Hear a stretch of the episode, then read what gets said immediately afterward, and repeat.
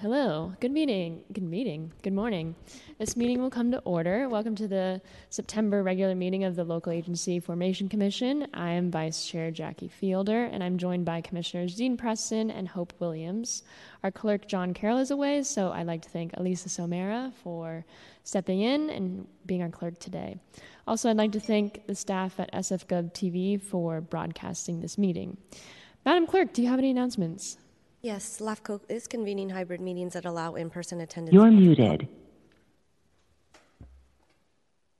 Um, if you could hold on, let me make sure everything is.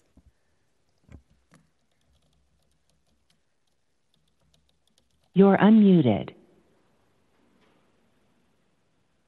Apologize for the technical difficulties.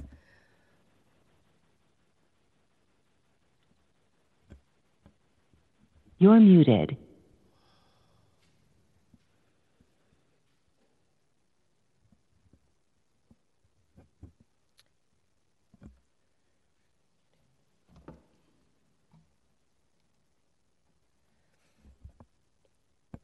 Can you hear us now?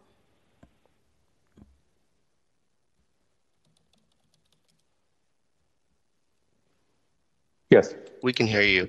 All right, sorry about that. All right, I'll restart the communications. LAFCO is convening hybrid meetings that allow in person attendance and public comment while still providing remote access and public comment via telephone. Public comment will be taken on each item on this agenda. Those attending in person will be allowed to speak first, and then we will take those who are waiting on the telephone line. If you wish to provide public comment remotely, the call in information will be scrolling across the screen. When connected, you will hear the meeting discussions, but you will be muted and in listening mode only. When your item of interest comes up and public comment is called, if you're joining us in person, please line up to speak on to your right, and those on the telephone should dial star three to be added to the speaker line. If you're on the telephone, please remember to turn down your TV and any listening devices you may be lis- you may be using. Alternatively, you may submit public comment in writing in either of the following ways. You can email them to myself, the clerk, at alisa, A-L-I-S-A dot S-O-M-E-R-A at sfgov.org. Or you may submit written comments via U.S. Postal Service to our office in City Hall at 1 Dr. Carlton B. Goodlett Place, room 244, San Francisco, California, 94102. If you submit written public comment, it will be forwarded to the commissioners and also included as part of the official file. Madam Vice Chair, that concludes my communications. Thank you. And can you please call the roll? Yes. Vice Chair Fielder. Here. Fielder present. Commissioner Williams. Here. Williams present. Commissioner Preston. Preston present. Madam Vice Chair, you have a quorum. Thank you. Uh, Madam Clerk, please call item number two. Item number two is approval of the LAFCO minutes from the July 21st, 2023 regular meeting. Members of the public who wish to provide comment on this item should line up to speak now or press star three or if you are joining us remotely. Madam Vice Chair. All right. Do any commissioners have any changes to the minutes from the July 21st, 2023 meeting? Seeing no changes. Yeah. I don't think. Hold on, let me call WebEx though. We have somebody coming through. I'm gonna I'm gonna call line. WebEx right now.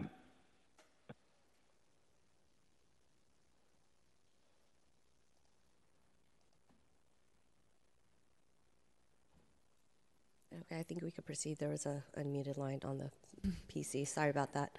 Um, if you wish, uh, are you calling public comment?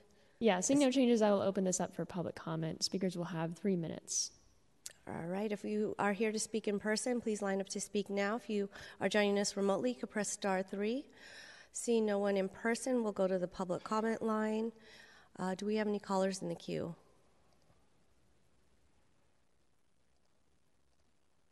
We have no callers, Madam Vice Chair. Seeing no public speakers, public comment is now closed. Is there a a motion to approve the minutes? Moved by. Um, Madam Vice Chair, we, it looks like we have a problem on WebEx. If we could pause for a moment. okay.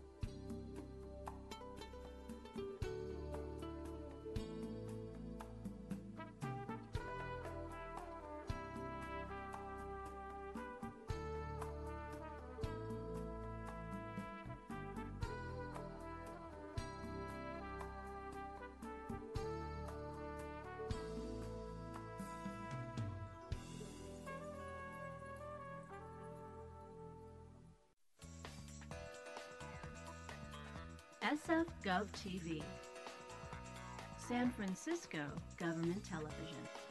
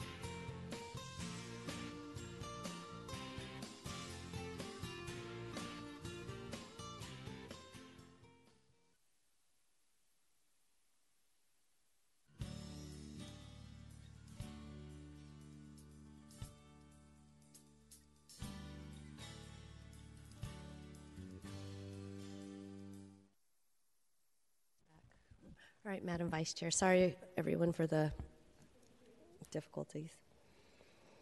All right, for members of the public, we are on item number two. Public comment has been closed, and we were taking action on the July 21st minutes. Madam Vice Chair. Um, I believe Commissioner Williams moved to approve the minutes. Oh, Commissioner Preston moved to mo- approve the minutes. Do I have a second? Second. All right, on the motion moved by Commissioner Preston, seconded by Commissioner Williams. Commissioner Preston. Preston, aye. Commissioner Williams. Aye. Williams, aye. Vice Chair Fielder. Aye. Fielder, aye. There are three ayes. All right. And Madam Clerk, can you please call item number three? And the minutes are approved as presented. Um, item number three is electric bikes for delivery workers pilot program update. Members of the public who wish to provide comment on this item should line up to speak now or press star three if you are joining us remotely. Madam Vice Chair. All right, we will now hear from Anna Sharudo and clean the clean transportation specialist for the San Francisco Environment Department. If you could please keep your presentation at 10 minutes, that would be much appreciated. Great. Well, good morning, commissioners. Thank you so much for having me today. My name is Anna Sharudo. I'm a clean transportation specialist at the San Francisco Environment Department, and I'll be providing the update today.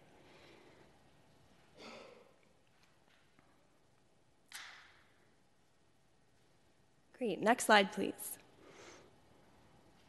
So here's the agenda for today. I'll go over some background on how, how, the project came to be.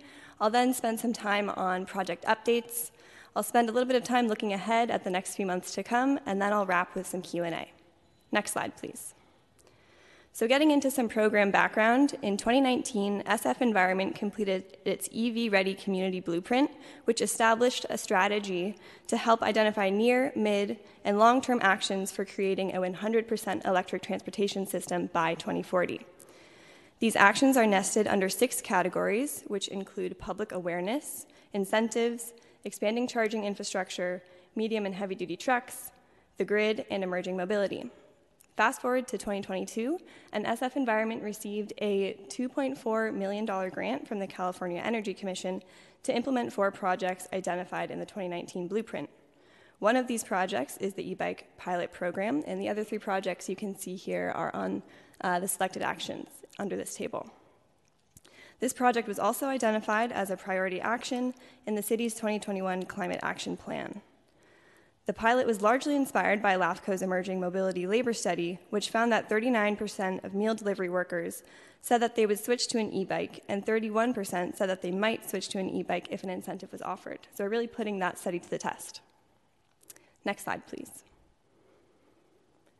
So, getting into the pilot program itself, uh, the pilot will ship, shift up to 30 delivery workers from cars to e bikes, and it will be launched in two cohorts. Each cohort will have 15 e bikers, which is our pilot group, and 15 drivers, which is our baseline and control group. The pilot will have a total of 60 participants, so 30 will be on e bikes and 30 will be in cars. We're using a combination of surveys, informational interviews, and an app based software system to track and analyze data on how e bike deliveries compare to those made with cars. Some specific data points that we're looking at are working conditions, income, safety, emission reductions, and the overall efficiency of deliveries on e bikes. We're hopeful that the pilot's findings will demonstrate that e bikes are a faster, cleaner, and more cost effective method for food deliveries. Next slide, please. So here's our program timeline. The program is a year long, and we've broken it up into three phases. So we have program ramp up, data collection, and analysis. We are currently in the data collection phase.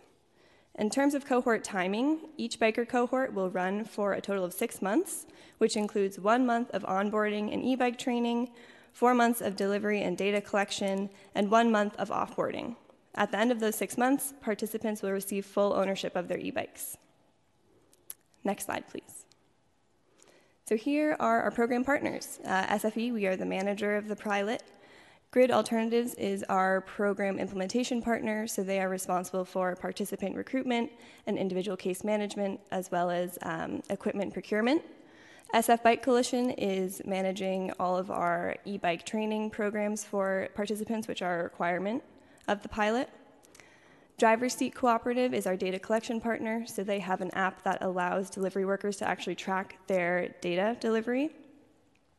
LAFCO, that's you all, you've been really instrumental in helping us um, form up the pilot, including providing feedback on our implementation plan and all of our surveys, so special thank you uh, for your continued collaboration. We're also working with the PUC to ensure that our pilot program is aligned with their upcoming e bike rebate program. And then finally, the Hub Bicycles is our equipment provider. Next slide, please. So now shifting over to some more program-specific updates, we began our participant recruitment in March, and the response to the program was extremely encouraging. We received 173 eligible applications across 21 zip codes. We saw a cluster of high quality applicants around the Mission, Tenderloin, and downtown San Francisco. Our first cohort of 15 bikers launched in June, and our second cohort uh, is actually launching this week, so we're excited about that. Next slide, please. So here are some photos from our first cohort launch. Each launch is spread out over two days. The first day is a classroom based training where participants learn about their bikes, they learn charging best practices, theft prevention, and the rules of the road. The second training is then on the bike. Um, there are a number of skill tests that participants have to go through, and the training ends with a five mile bike ride around the city, which emulates um, delivery like specific situations. Next slide, please. Lessons learned so far. So, we've learned a lot uh, since launching our first cohort. First, our program recruitment has indicated strong interest from SF delivery workers to switch to e bikes. This is promising as we start to think about expanding the pilot and biking infrastructure in the city more broadly. The second thing we've learned is that bike trainings have increased participants' biking comfortability. 90% of participants surveyed said that they felt more comfortable biking in San Francisco and making deliveries in San Francisco after participating in SF Bike Coalition's bike safety trainings. Third, we've seen that there is a backlog of participants getting on food delivery apps.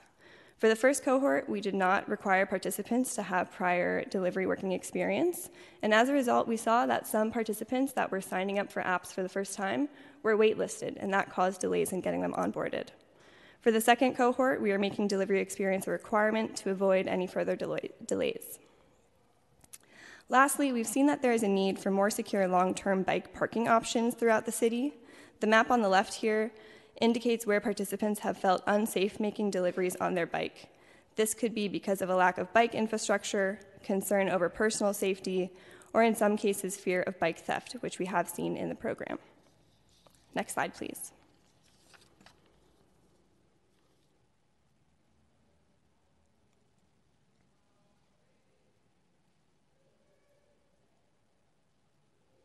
So, looking ahead, as I mentioned earlier, we are wrapping up cohort one this month.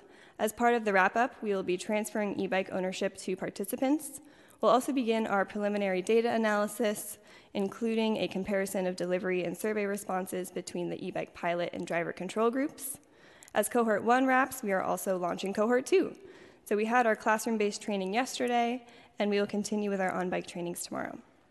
I also wanted to highlight uh, that we are finalizing a new grant award with the DOE to expand the pilot. We are still confirming the details, but we expect that the DOE funding will double the number of program participants. I believe that is my last slide, so I'm happy to take any questions. And thank you again for having me. Thank you for your presentation. Colleagues, any comments or questions?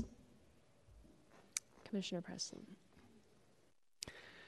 Thank you. I, I, just want to thank you for the work on this. I'm very supportive of uh, this this pilot. It's great to see some of the results and the fact that we're gearing up for the the next cohort with potential funding to scale up further. So that's really uh, excellent news, and looking forward to trying to tackle some of the logistical issues just around um, bike parking storage and some of the other the things. So um, I I did. Uh, I was curious if you could just speak a little. You, you referenced a wait list and some trying to kind of limit the time for folks um, being on a wait list. But I'm just curious more overall how the demand looks. Right, like we have the original study showing a lot of um, a lot of drivers, delivery drivers, interested in this. We have apparently a wait list for folks to get in, but can you can you quantify to some extent? Like I'm, I'm just wondering if we had and and my thought, and I've raised this before, is like with additional funding, is this the kind of thing where we just scale up as much as we can? The demand is there, and it's just a matter of like how many of these can we get out there, or is it more finite what the demand we're seeing is? Yeah, that's a good question. So um, we opened our recruitment back in March, and that's when we did receive almost 200 applications. And since then, I think more folks have actually applied for that wait list. And so from our preliminary recruitment and looking to expand the pilot, we definitely see that there's a need for this. And um, this pilot's relatively small. You know, it's 30 participants. With the DOE funding, we're hoping to double the number of participants, but I think the demand likely goes beyond what we'll um, have funding for.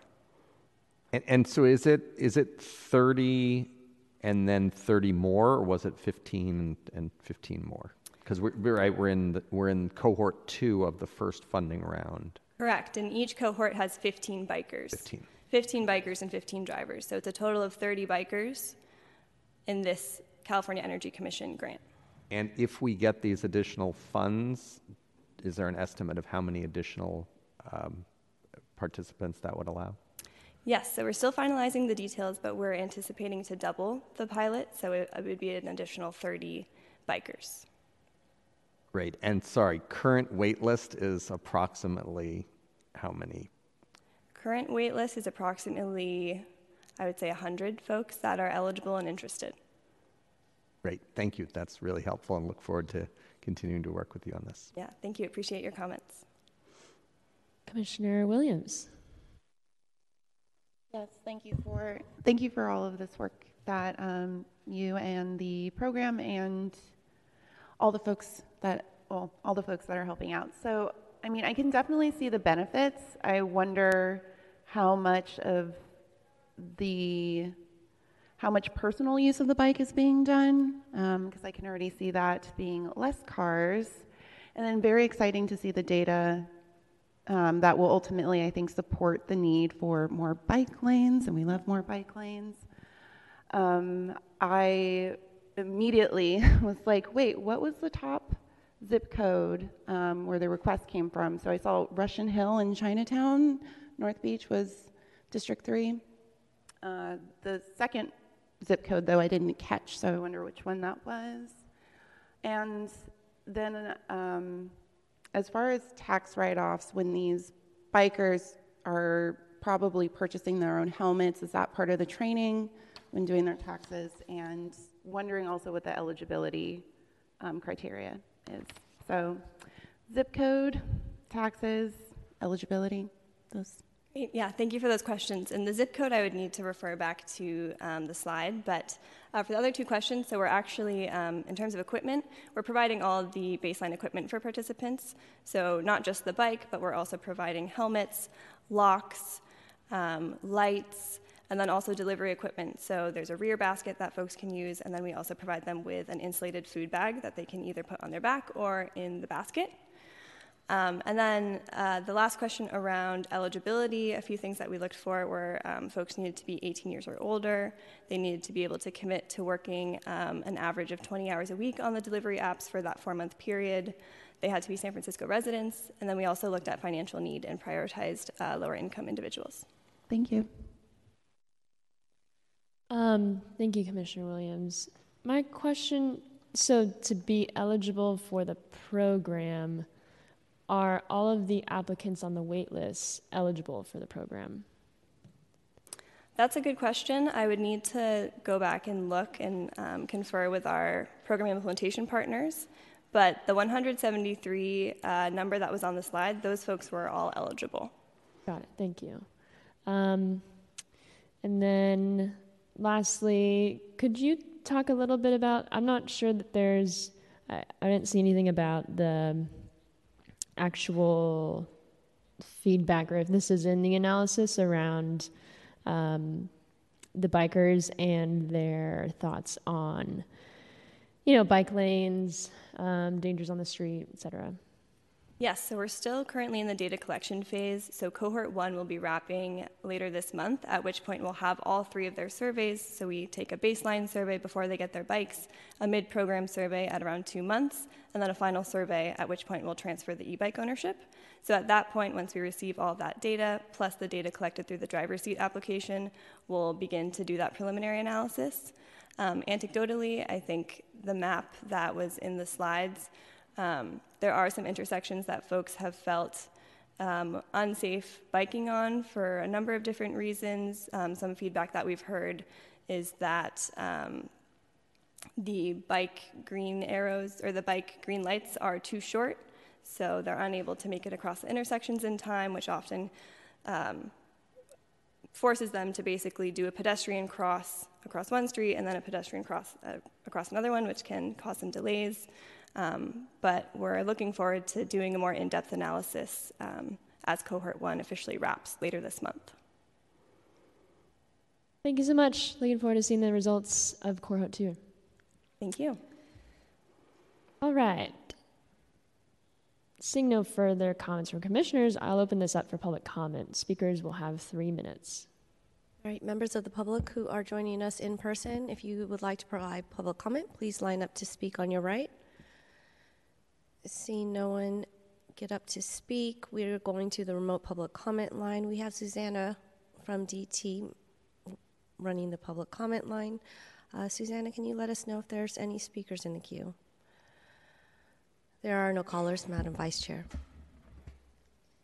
Seeing no public speakers, public comment is now closed. There's no action to take on this matter. Madam Clerk, can you please call item number four? Yes, item number four is a Clean Power SF updates, including Clean Power SF activities and LAFCO updates on Clean Power SF activities. We'll now hear from Deputy Assistant General Manager for Clean Power SF, Michael Hyams. Please keep your presentation to 10 minutes. Thank you.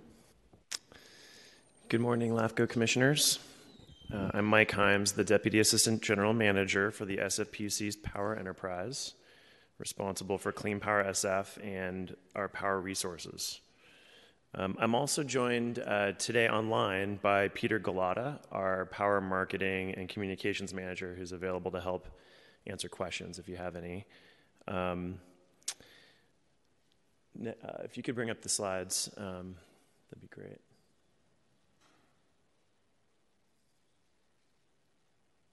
Thank you, and feel free to advance to the agenda.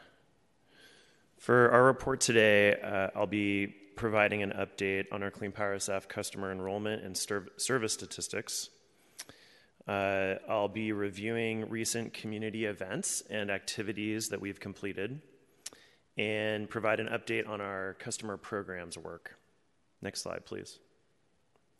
Clean Power SF continues to successfully serve its customers, and participation in the program remains stable.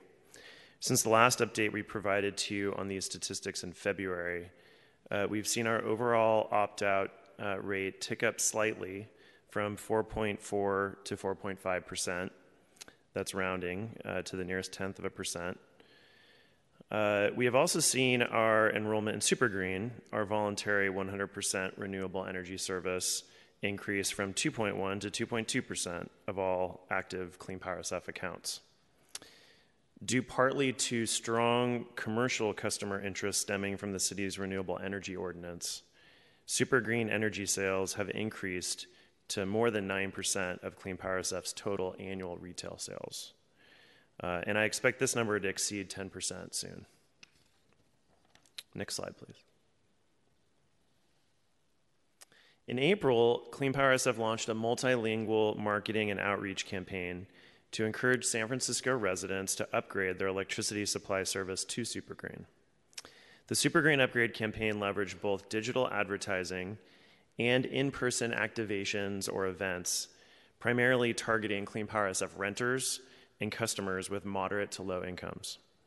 Clean Power SF utilized culturally competent messaging and a variety of advertising tactics like paid uh, Facebook and Instagram posts in language spots on Sing Tao Chinese radio and translated ads on uni, uh, univision.com.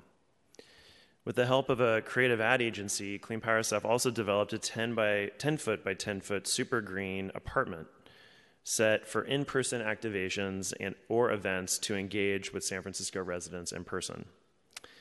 Uh, this eye-catching apartment set, which you can see here in this photo with our SFPUC general manager and staff members, is painted entirely green and was deployed at a variety of events throughout San Francisco including the Cherry Blossom Festival in Japantown, Earth Day in Golden Gate Park, and uh, a San Francisco Giants watch party in the Mission organized by the Latino Task Force. A central message behind the green apartment set is that San Franciscans don't have to put solar panels on their roof to clean up their electricity supply. Clean Power SF has got you covered. Visitors were encouraged to take a photo inside the apartment set tag at my SFPUC on social media to share with their networks and upgrade to Clean Power SF's uh, Super Green product. The unique setup stood out at events, but also allowed SFPUC staff to engage with visitors in a more casual way, like having a conversation in our living room. Staff answered questions on everything from how to read power bills to electrification best practices and interpreters were also available at each event, along with translated materials in Spanish, Chinese, and Filipino. We concluded our Super Green Apartments tour of the city this week in the Civic Center Plaza, where our team greeted passersby and met with members of the media. I look forward to seeing the next set of creative ideas that our power communications team comes up with to promote our programs, services, and educate the public. Next slide, please. In August, we moved indoors and hosted a one hour educational webinar called Keeping the Lights On Electric Grid Reliability in a Changing Climate. This webinar was hosted as part of the agency's ongoing community power updates meetings, which happen quarterly and provide opportunities to update customers, community partners, and the public about SFPUC power programs and initiatives. At the last community power update meeting held in May, Attendees expressed interest in learning more about grid reliability and the SFPUC's power resources. Given the frequent, uh, the recent frequency of summer heat waves uh, that put stress on our grid, we thought this was a timely topic to discuss in August. In this one hour webinar, we sought to help break down the issue of grid reliability to a non technical audience.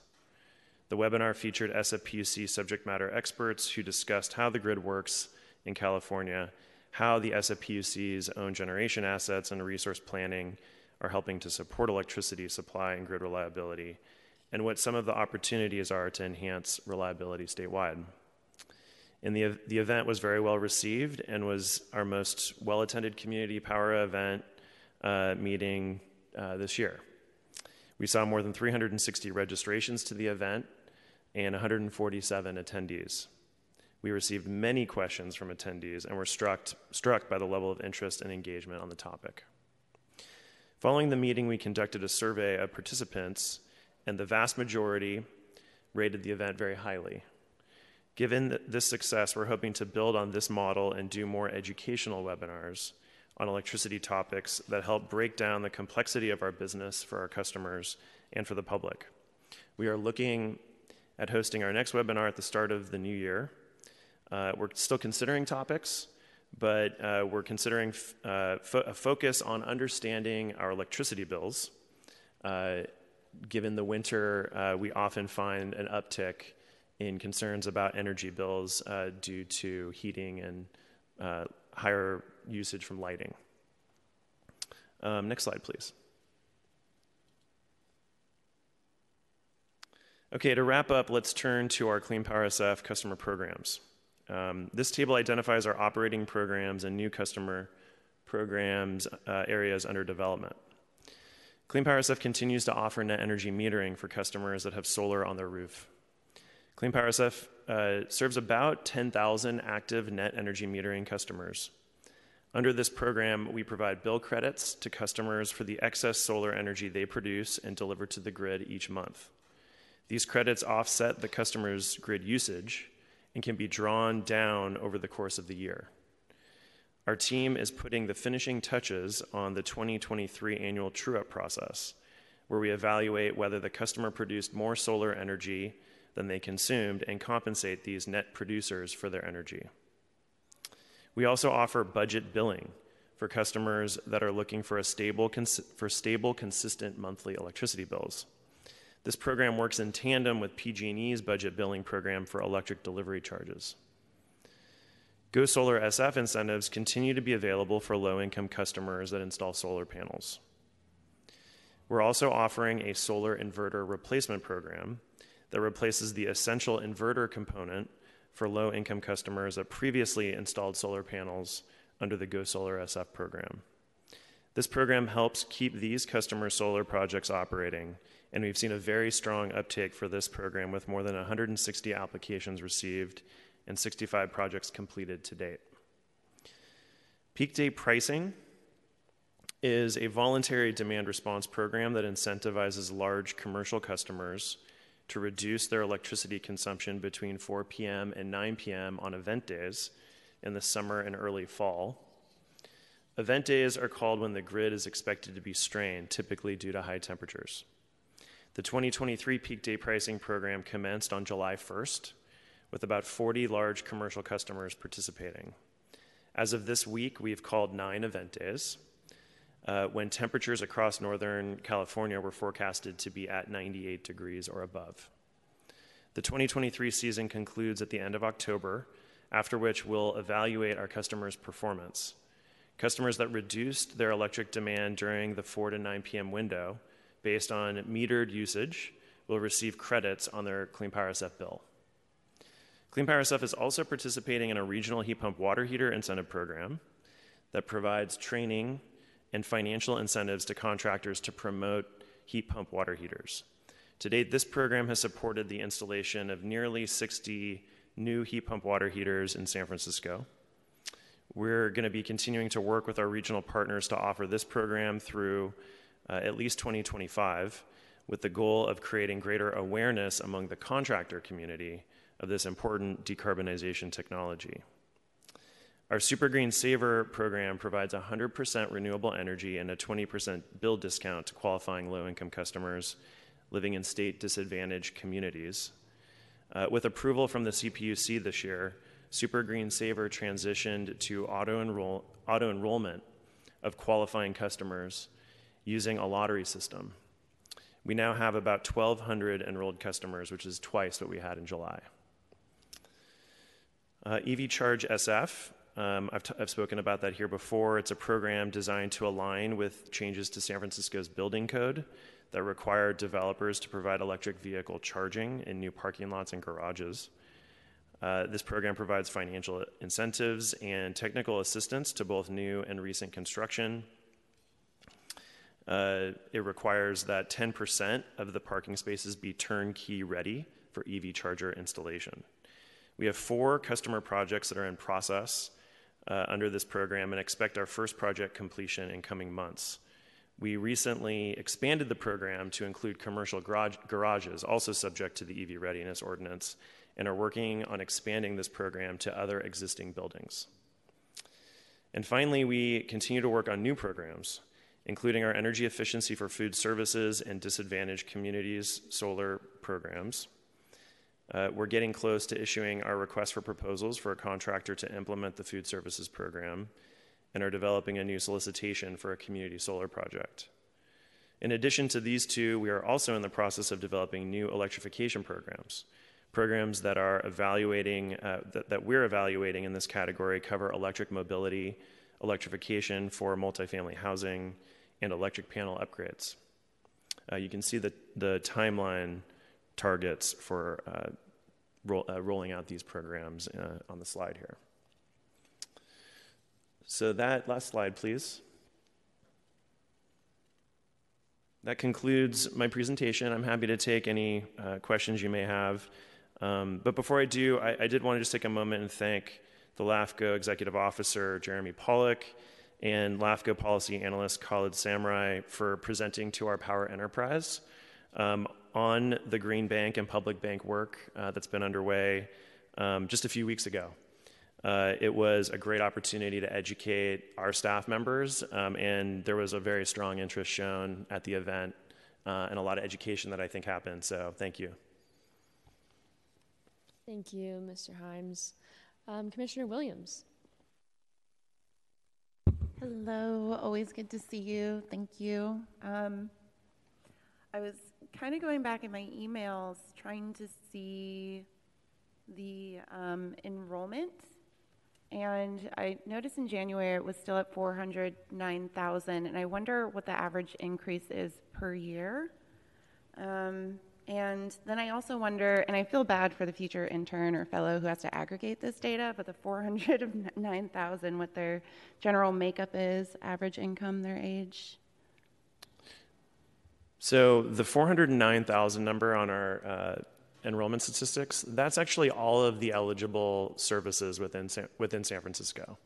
So um, the SFPUC began enrolling customers into Clean Power SF in May of 2016 and took a phasing approach. So we launched with particular segments of the city that we had pulled and, that, and had shown very strong interest in a clean energy program like Clean Power SF uh, to demonstrate that it's viable, it can be successful. And then over the next several years, we expanded and enrolled. Um, we completed citywide enrollment in 2020. So that was uh, wrapping up uh, enrollment, I believe, of all residential customers. There were certain customer classes that we had held back to held back uh, from enrollment, like low-income care customers, as we were able to see the program's finances and settle and, and ensure that we could offer a stable, affordable product. Uh, so that, that number that you referenced is effectively all of the eligible service accounts within the city. Um, we're always doing a little bit of additional enrollment um, because you know, new buildings get constructed, uh, new apartments um, become available, for example. Uh, so, uh, but that number is not going to change very much. Um, so yeah, and then the, the, demographics, of course, are, are the citywide demographics, um, with the exception of um, some of the areas within the city that are served by our Hetch Hetchy Power public utility service. Uh, so like the shipyard community, for example, uh, is not eligible for Clean Power SF because it receives public power service from Hetch Hetchy. Um, but otherwise, it's, it's citywide. Uh, sorry, but the maybe this question is now moot, but the last bit of demographics, households, who lives in them? what do they look like? Um, well, let me take this back. I think I, I don't have the statistics available at the moment, um, but generally speaking, they would be reflective of the city. Um, but if, if maybe if I can ask for a, clarif- a, clarifying question, if what you're interested in is who's actually participating in Clean Power SF, because that is a subset of the city, um, we could look at some of those demographics. Um, I suppose that is a good question. I was just kind of generalizing the entire piece, um, but I think whatever you think is most applicable and makes the most sense in terms of the data that you could share would be very okay. Yeah, yeah I'm happy to coordinate uh, offline with the executive officer and you know help paint a picture of of the demographics if, if that's of interest. Oh, absolutely. Thank yeah. you. Thanks, Commissioner Williams. Um, my questions are three parts. One, the Super Green Saver. Did you say that there are double the amount of program participants since July? Yes, I did. What do you think accounts for that jump? Yeah, what, what accounts for it is um, when, when we started the Super Green Saver program, uh, we took the approach of we had a kind of a two part or tiered enrollment structure. Um, we auto enrolled, well, so I should actually take a step back. Super Green Saver is our branding for uh, the Disadvantaged Communities Green Tariff program that the CPUC created a few years ago and gave CCAs the opportunity to participate in. And this is a program that um, offers 100% California certified RPS, Renewable Portfolio Standard energy, from projects to be developed uh, within uh, disadvantaged communities within the state. So it doesn't need to be here in San Francisco necessarily, but it can be throughout the state in these disadvantaged communities. Um, and supplies that power to uh, low income customers residing within state defined disadvantaged communities. So in San Francisco, um, that, that's structured by census tract um, and determined through the um, state EPA's Cal EnviroScreen tool. Um, there are, I don't know exactly offhand how many census tracts there are. I want to say there's like 30 or 40, but um, they're principally located in the southeast portion of the city, um, in the Tenderloin and the Soma. Um, but so that that's the sort of geographic zone um, for this program. And uh, eligible customers have to be CARE or FERA eligible. Those are the low income electric discount programs um, that are offered within our service area. Um, the funding that we received from the CPUC wasn't sufficient to en- enroll all of the eligible customers. We have about 8,000. Um, so we had to determine a method for bringing customers into the program. And uh, what we opted for at launch, at the start of this, was to auto enroll low income customers that had enrolled into an arrearage management plan program. What we were trying to accomplish, this was coming out of the pandemic, was to, to cre- create a, a, sort of incentive to participate in that program too, because it has significant benefits, including debt forgiveness. Um, so the first group, sort of cohort of enrollees that we had, which is about 750 or so, uh, were are um, eligible customers that are also on the AMP program, the arrearage management program. Uh, that, that number doesn't hit our program limit of about 1,200 accounts. Uh, we hadn't received authorization from the CPUC to conduct auto enrollment for everyone. And because there isn't enough capacity to serve everyone, uh, we, we sought and received approval for a lottery based approach to um, bring the enrollment up to the limit that we have. Got it. So the limit is determined by how much the CPUC granted Clean Power SF. That's right. Yeah, it's sort of like our pro rata share of the funding available um, across PG&E's service area. Okay, great. Thank you. Um, and then second, remind please remind me of the difference between the disadvantaged communities program and the Go Solar SF program. Yeah, the, so the first dis- difference is the geographic restrictions that I mentioned before um, that apply specifically to Super Green Saver. But the other major difference is that Go Solar SF is providing incentives to put rooftop solar on, on these customers' buildings. So the nature of the programs is very different in that one is providing cash to help bring down the cost of installing solar and the other is providing the renewable energy sort of through the grid service, um, and that's Super Green Saver. Got it. Thank you. Um, and then lastly, I'm wondering if, I mean, I'm still hearing nightmares about people, not even necessarily low income, but homeowners in general, having a really tough time. Um, even with all of the great incentives that we offer and that BayREN offers, um, decarbonizing their homes because of PG&E.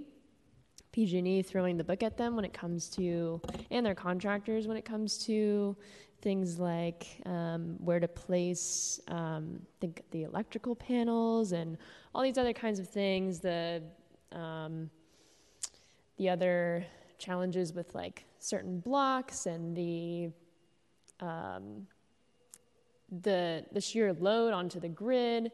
I'm just wondering how does Clean Power SF see its role in supporting customers who want to um, electrify their homes? Yes, great question.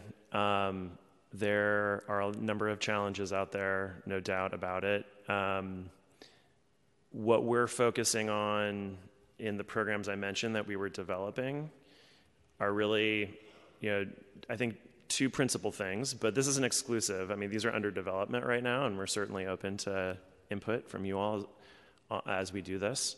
Um, uh, you know, w- one is affordability.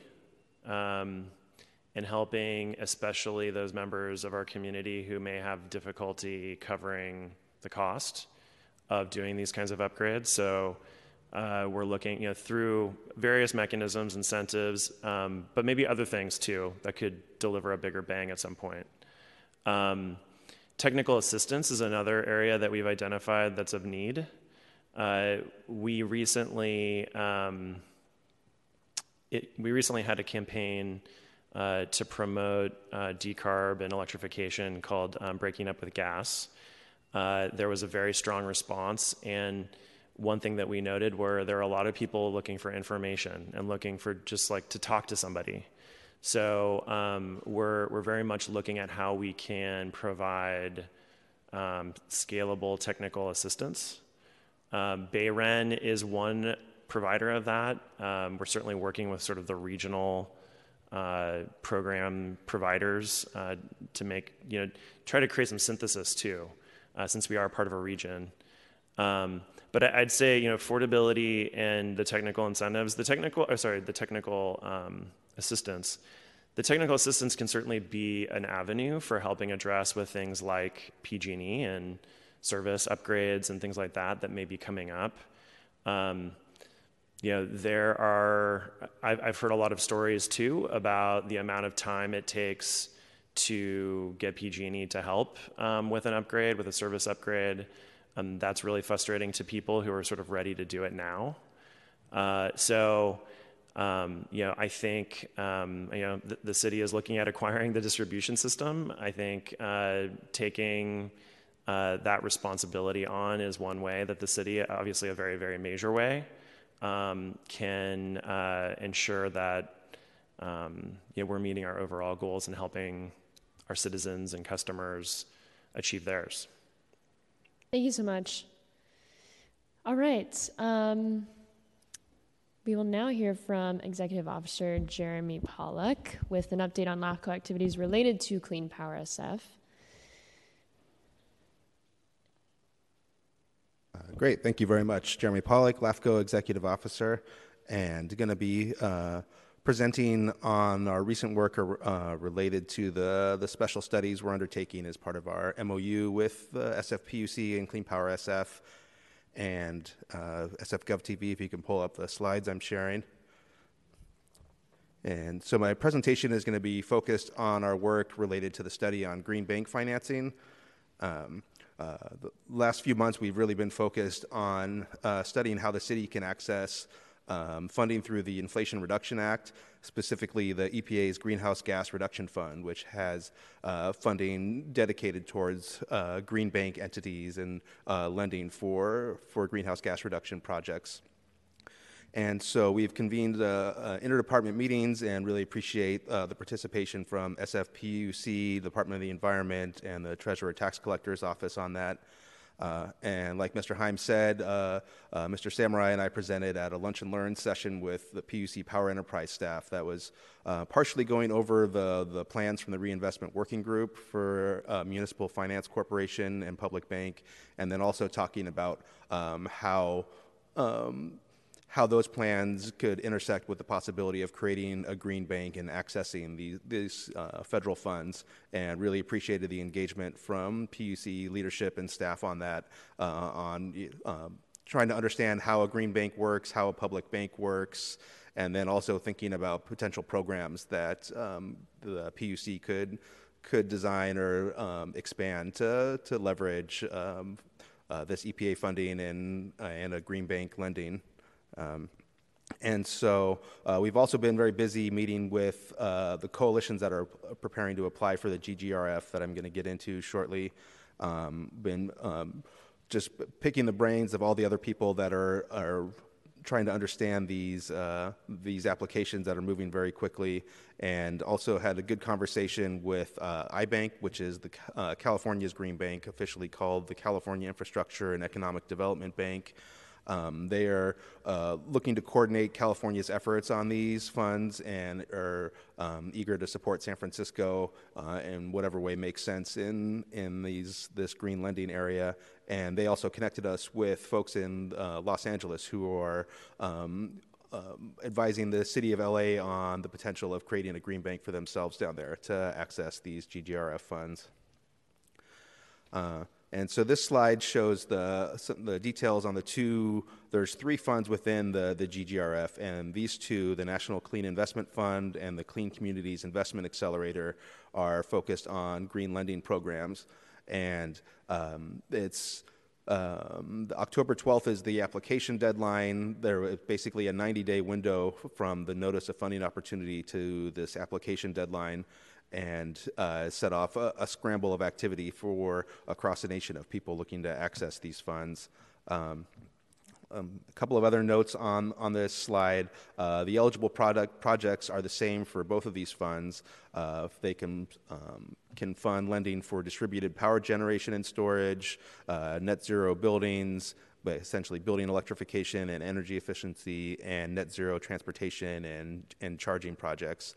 Um, and then the purpose there gets a little into the weeds and sh- sort of shows that the um, I think there's a sort of struggle among uh, applicants and even I would imagine with the EPA trying to understand the program design of these two projects, these two funds, and how they intersect and, and differ. And I think that's going to be a continuing learning process for all of us through.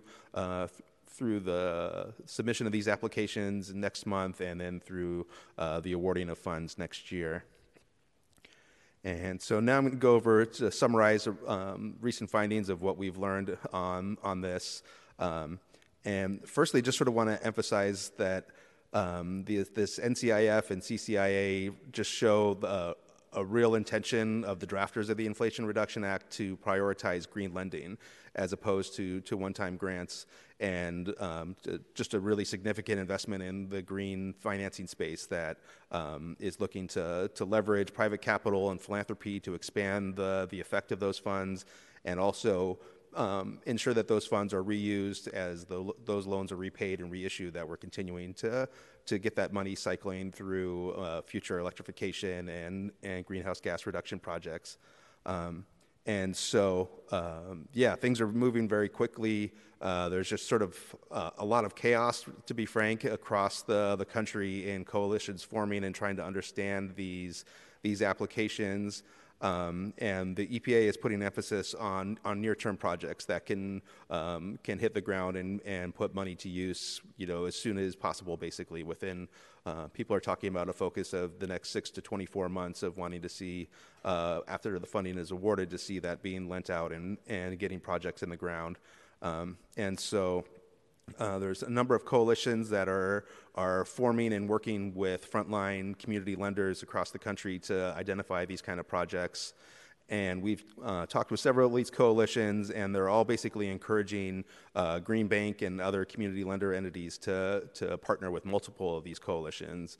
And so. Um, you know, we're going to be seeing a handful of applications and grant awards, and um, a lot of them are going to be working with the same people, and so it's going to be, um, yeah, a lot of a lot to be determined between now and next summer when the when the money is is coming out into the into the community. Um, and I think the encouraging thing we've learned is that San Francisco is really well positioned to to access these funds for starting up a green bank. Um, there's um, a lot of these applicants are are really anticipating that um, there's just there isn't enough capacity in the green banking world to, to put to work all this funding and they're preparing technical assistance to help with with green banks that are just getting established now um, and with one of the coalitions we heard from them that um, the the business and governance plans from the reinvestment working group for municipal finance corporation and having that balance sheet and that plan already prepared really um, sort of puts us at um, you know towards the top of that list of, of nascent green banks and nascent and emerging green banks is how they're often referred to.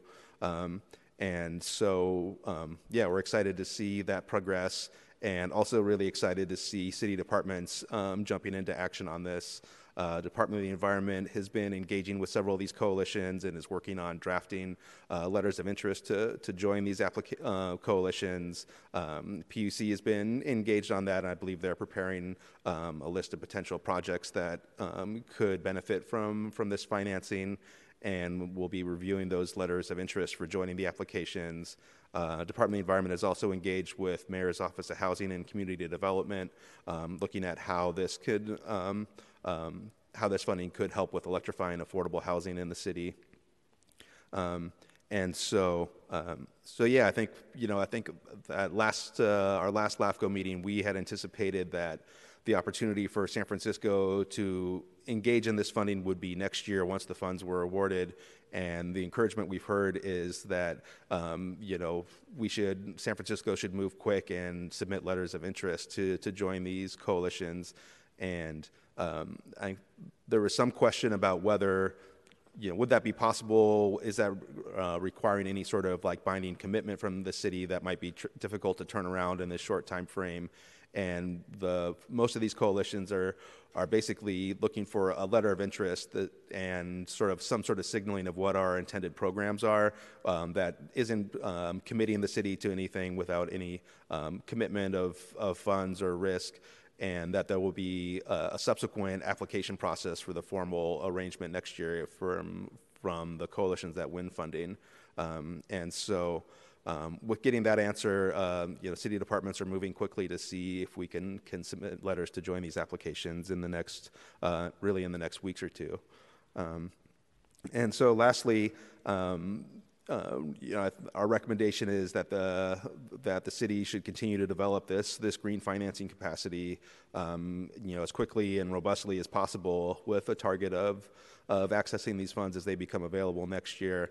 Um, and that you know involves activities like continuing to identify shovel-ready projects that that could um, could put financing and lending to work, um, establishing the green bank along the lines of the Municipal Finance Corporation, uh, uh, recommended by the Reinvestment Working Group, um, and then continuing to look at, at partners uh, with uh, our CDFIs and credit unions to, to look at lending programs in the city, uh, looking at funding sources from philanthropy and um, private capital, um, as looking as we try to build out the balance sheet of what a green bank could look like in San Francisco.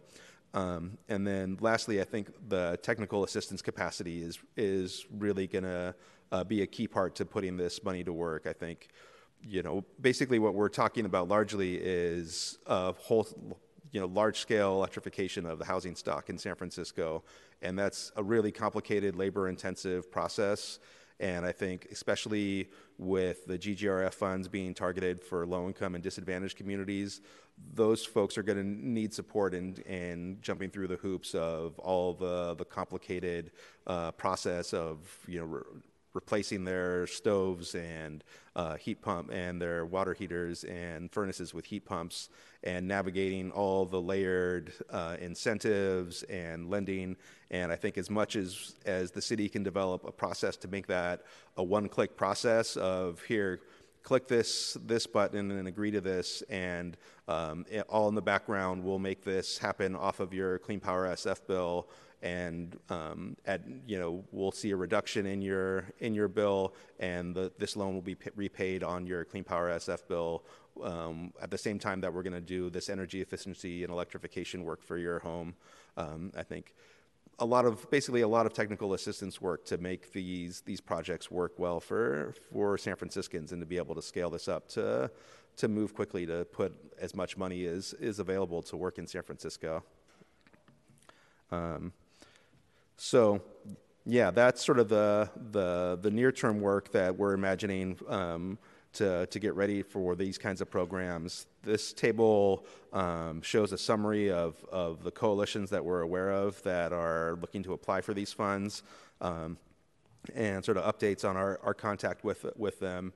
Um, and so, um, yeah, basically very encouraging to see, um, you know, this, this handful of coalitions encouraging San Francisco to join them and um, each are doing similar programs, but are bringing kind of um, their own kind of unique expertise and uh, designing different kinds of programs. Um, and so we're encouraged to see the city, you know, indicating its interest to join these coalitions. Um, and then continue to work with them as we develop a, a, a green bank uh, plan for the city and then uh, look to see what kind of technical assistance they can provide for us to help us in standing that up um, if and when they get the, uh, the, the, funding next year. And so, um, and then this uh, slide is looking ahead to that um, that medium term. Um, you know, for the last month or two, we've really been focused on understanding this this GGRF landscape, and now we're looking to to define sort of the scope of work for um, a near term study on green bank financing that can um, look to advance this work.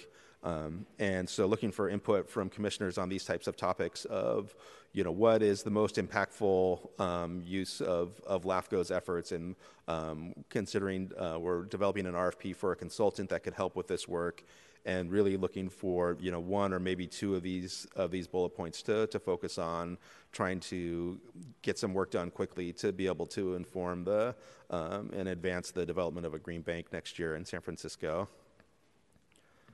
Um, and so, um, as I said, our next steps, we're going to continue in the short term with supporting uh, departments in submitting letters of interest for these applications. And then we'll shift focus to uh, continuing to develop these green bank plans um, through meeting with stakeholders, developing an RFP, and then finalizing the scope and kicking off a study, um, and hoping to do sort of a, a quick phase one of a study to be uh, completed early next year to, to feed into supporting that uh, work of standing up a green bank next year. And that concludes my presentation. And um, yeah, we'll welcome any uh, comments and questions. Uh, we also have our policy analyst, Khalid Samurai, who has been instrumental in all of this work and wrangling all of this. Um, and just uh, appreciate Mr. Hyams uh, from the CPU, from SFPUC, and his staff's engagement on this. And um, also want to thank uh, Cyndy Comerford from the Department of the Environment has been very engaged in this process as well as other staff at SFE. Um, and then also want to give a, a, thank you to Reinvestment Working Group member Sylvia Chi, who um, eh, with as part of her advocacy work and as part of her day job has really been uh, in the weeds on this and has been a, a great um, guide for us in, in making connections with these coalitions and, and seeking to understand these, um, these applications. Thanks so much, Executive Officer Pollock. Um, I'm super excited about this, and I think if any city is set up to do it, it is this one to uh, launch a green bank and really scale up the, the impact that the IRA funds provide us. So much thanks to um, uh, Mr. Hyams and the SFPUC for engaging on a green bank. Um, much thanks to Colin and, and you, Mr. Pollock, about um, all the work that you put in. And um, one thing that occurs to me right now is I just saw an update that the Board of Supervisors is going to consider resolution um, from Board President Peskin that directs the city administrator to align a lot of different departments on um, different plans for harnessing the IRA funds. So it sounds like that's a good next step to engage with them. And then I also want to uh, highlight something that I think um, hasn't really been the crux of this, but maybe hopefully they can be accounted for in the, the number of it's different stakeholders that we're engaging on this. So, affordable housing developers and really any property management entity that um, is responsible for tenants, especially who are living in, you know, there's unfortunately a lot of substandard housing stock in San Francisco, and I can think of public housing, some SROs who have dealt with some really grotesque challenges, and I wonder um, if, you know, weatherization and energy efficiency go hand in hand, and as do, you know, really basic standards around quality of living. So I'm wondering if we could potentially involve affordable housing developers, um, other housing nonprofits that maybe uh, are not yet clued into this opportunity and who can potentially, um, especially when we're dealing with um, any housing stock related to the city funds, um, addressing that landlord renter split incentive. I know as a renter myself, I've dealt with this trying to weatherize my own apartment, and it's just such an uphill battle to go through alone. But this is a real opportunity to actually improve the quality of living for a lot of tenants in San Francisco. So um, I'm super excited about that, maybe we can talk more offline about how we how we do that. Commissioner Williams. Um, hello, Rockstar staff that we barely deserve. Thank you so much for all the work that you do and working collaboratively with so many different partners. Um, I was wondering, back to the Green Bank financing study and the recent findings, uh, it says lending instead of one time grants, so I'm assuming those are loans, and I was wondering if you knew the terms of the loan. And um, also looking at the number of coalitions, I'm assuming it's a blend of state and national. And um, finally, to the point uh, that Commissioner Fielder brought up, which I so appreciate, uh, housing is my sickness. So, uh, really love that she was able to highlight that. Um, I think where the funding would go and the improvement of quality of life for these tenants, I believe, would probably lead to more legislation that we would have to pass in order to protect them, considering that landlords more often than not consider profit over people and it might affect their housing. So I'm just putting that out there to our supervisors on this commission. And um, yes, so I suppose the terms of the loan uh, how you feel about the coalitions, and um, yeah, just as a plug for future tenant protections. Any any thoughts on that? Not really a question in there, but thank you. Yeah, those are excellent questions. I think on the terms of the loans, uh, that's mostly to be determined. I think um, we've seen s- some details of that from some of the coalitions, and to be honest, a lot of it is pretty deep in the in the financial weeds and and talking about um, you know, we've seen some presentations on, you know, uh, a loan program that would offer lending at half a basis point above um, what the uh, what the coalition is receiving the money from to, for the first number of months, and then transitioning to sort of different levels like that. So I think um, a lot of that's to be worked out. I think something that we've heard a lot of questions about is how do we reconcile this being a lending program with the requirements that this funding either mostly or entirely um, benefit low income and disadvantaged communities that um, you know typically low income communities don't have funding lying around to, to pay back a, a loan over 15 20 years. And so um, assuming that we're going to be looking at how do we package these lends this lending with all of the other incentives that are in the IRA that give rebates on these things so that uh, essentially that a low income community is going to be paying back a loan that's going to be more than offset by their reduction in, in energy costs is um, is my my goal for that. And um, yeah I don't know if Mr. Samurai if you have any other thoughts to to add on details of the lending programs we're hearing about. Uh, yeah, sure. So, uh, thank you for your question, uh, Commissioner. From the EPA, the funding will be distributed to these nonprofit hubs across the country. That will not be a loan that will be given to them. They will then loan that money out further to places like San Francisco to do all these amazing projects. Within the requirements, um, there's two sets of requirements. One uh, uh, is based on income specifically. So the uh, NCIF, 40% of that has to um, the language isn't clear, but be focused on low income and disadvantaged communities. And then for the CCIA, 100% of that has to be focused on that. And then there's qualified projects. So, what can it be used for? And one of the main areas is uh, weatherization of affordable housing, uh, specifically multifamily affordable housing. So, the EPA is envisioning this, the applicants to the EPA are envisioning this, and, and so are we. Our concern here in San Francisco is how to ensure that. Um, we also provide these uh, the low income community agency in um, using this funding and uh, making sure that um, they're part of their own solution. So much. Yeah, and then I would also offer, I think it's it's an excellent point about the need for tenant protections as we're imagining large scale energy efficiency and retrofits across uh, across the housing stock. And um, yeah, we'll definitely be looking to see how these programs are are designing that. That we're going to be um, you know working with these coalitions and would definitely look to the board of supervisors for for leadership on making sure that um, our tenant protections are are up to snuff and and going to ensure that's uh, that's part of these programs. Thank you.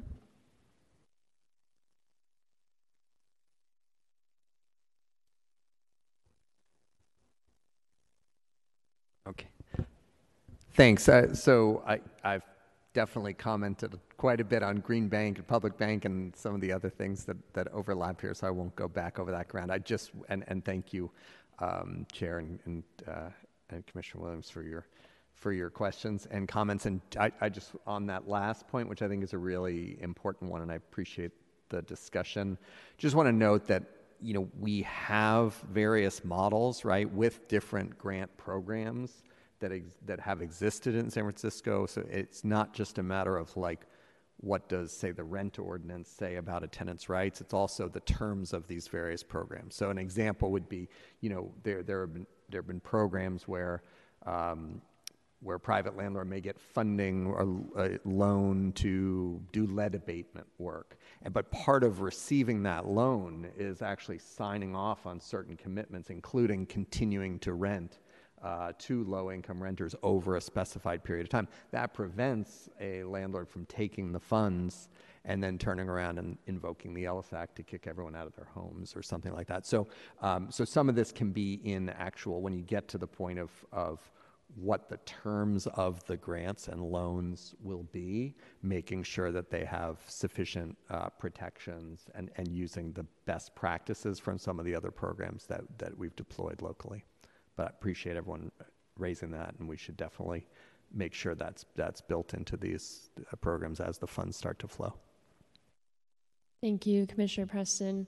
Um, sorry, last thought on this. Uh, it also occurs to me that we have plenty of public schools that could use weatherization, and I know that there's funds from a completely different federal program. Um, I want to say it's, I can't remember the acronym, but we can definitely, should look into that too. How do we stack them? Um, but thank you so much, um, Mr. Hyams, Executive Officer Pollock, for presenting today.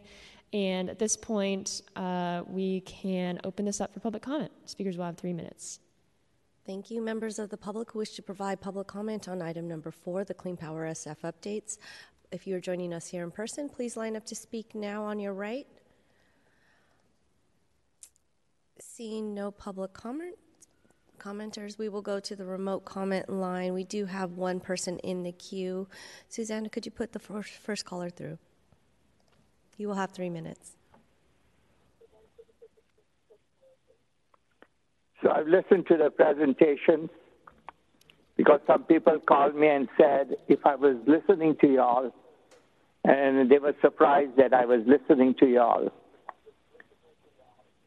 So as far as PG&E is concerned, if you want to badmouth PG&E, I think it's better to have PG&E in the room so that they can clarify what PG&E does and what SFPUC does and what LEFCO can do as far as helping the people. Y'all do not have the resources. Y'all don't have the expertise. And uh, so you can talk bad about PG&E, but y'all can't do the work and y'all don't have the resources. Even when it comes to paying the bill, we have to pay through PG&E. So that says it all. As to the green banking, uh, that is a very convoluted issue.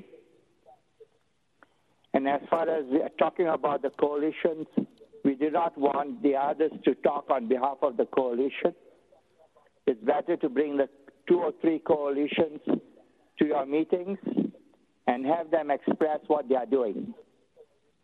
So, what LEFCO is doing now by taking on subjects that they do not know where they don't have goals, where they don't have timelines, you are just mudding the waters. And you're mudding the waters because you're not educated on issues. Thank you very much. Thank you so much for your comments, Mr. DaCosta. Susanna, do we have any other callers in the queue? Madam Vice Chair, that concludes the public comment queue. Thank you. Seeing no other public speakers, public comment is now closed. Madam Clerk, can you please call item number five? Item number five is a draft study proposal for the Golden Gate Energy Act, California Senate Bill 350. Members of the public who wish to provide comment on that item, on this item, should line up to speak or press star three if you're joining us remotely. And for the record, Madam um, Vice Chair, item number four, there was no action taken. Thank you. All right, now we will hear from Travis Gabriel and Antonio Diaz from Reclaim Our Power Campaign for Utility Justice. If you could please keep your presentation to 10 minutes, that would be much appreciated.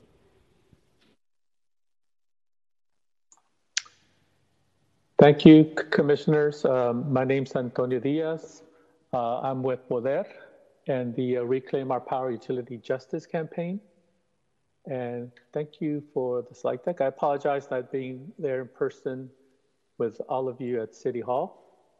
Uh, but uh, just wanted to uh, talk a little bit about the, the work that we've been doing with, uh, with the LAFCO, the study proposal, building on previous uh, work that we presented to, to this commission.